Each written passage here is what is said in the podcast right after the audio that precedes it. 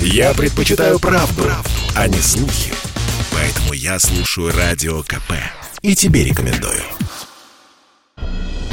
Экипаж самолета, который попал в зону сильного обледенения 2 декабря, отстранили от работы. Об этом заявили в авиакомпании S7. Я напомню, лайнер, летевший из Магадана в Новосибирск, чуть не разбился. По предварительным данным, борт могли некачественно обработать реагентами наземные службы Магаданской воздушной гавани. А отстранение экипажа – стандартная практика, заявили в S7. Аэробусу А-321, совершавшему рейс Магадан-Новосибирск, пришлось экстренно садиться в аэропорту Иркутска. На борту находились 200 пассажиров.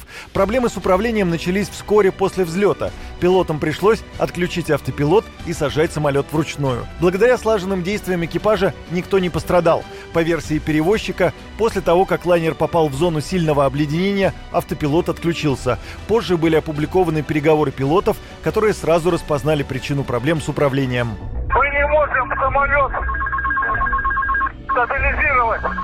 Палец ветра жуткий. Сибирь 5220 понял, а, будет время, под, подскажете. Сибирь 5220, если есть возможность, набирайте эшелон 170, 180 повыше для стабилизации. Пока ничего не можем справиться с летом.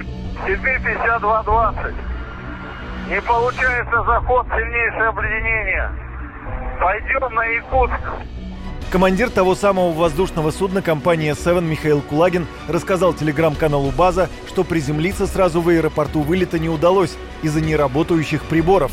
Буквально через две минуты после взлета, я так понял, заледенели все приборы, которые измеряют скорость, высоту и все остальное. Ну и отказала все, и понеслась.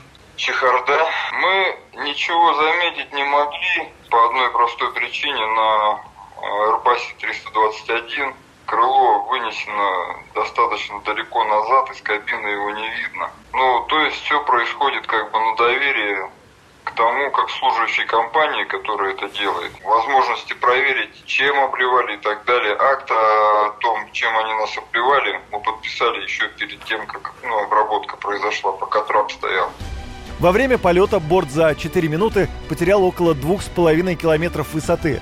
В S7 пообещали ужесточить контроль за наземным обслуживанием самолетов в аэропорту Магадана. Источники, близкие к расследованию инцидента, говорили, что причиной обледенения стала некачественная обработка. При этом экипаж тоже действовал неверно, хотя им удалось избежать трагедии, заявил радио КП заслуженный пилот России Юрий Сытник.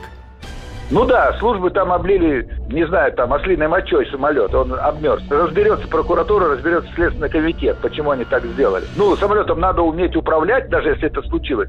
Что написано в документах? Выйти из зоны обледенения. А они там летали 15 минут в этой зоне обледенения. Зачем? Самолет не набирал. Ну, самолет не набирал. Почему? Обмерзли входные направляющие аппараты, моторы не развивались? Или вы не отключили автомат тяги, который убирал сам произвольно режим работы двигателя? Не отключили автомат. Ай-ай-ай-ай, как это так, да? Но я не хочу опять обвинять летчиков. Они просто не умеют этого делать. А если человек не умеет, как его обвинять? Людей надо учить. Вот если бы он умел и не сделал, тогда он преступник.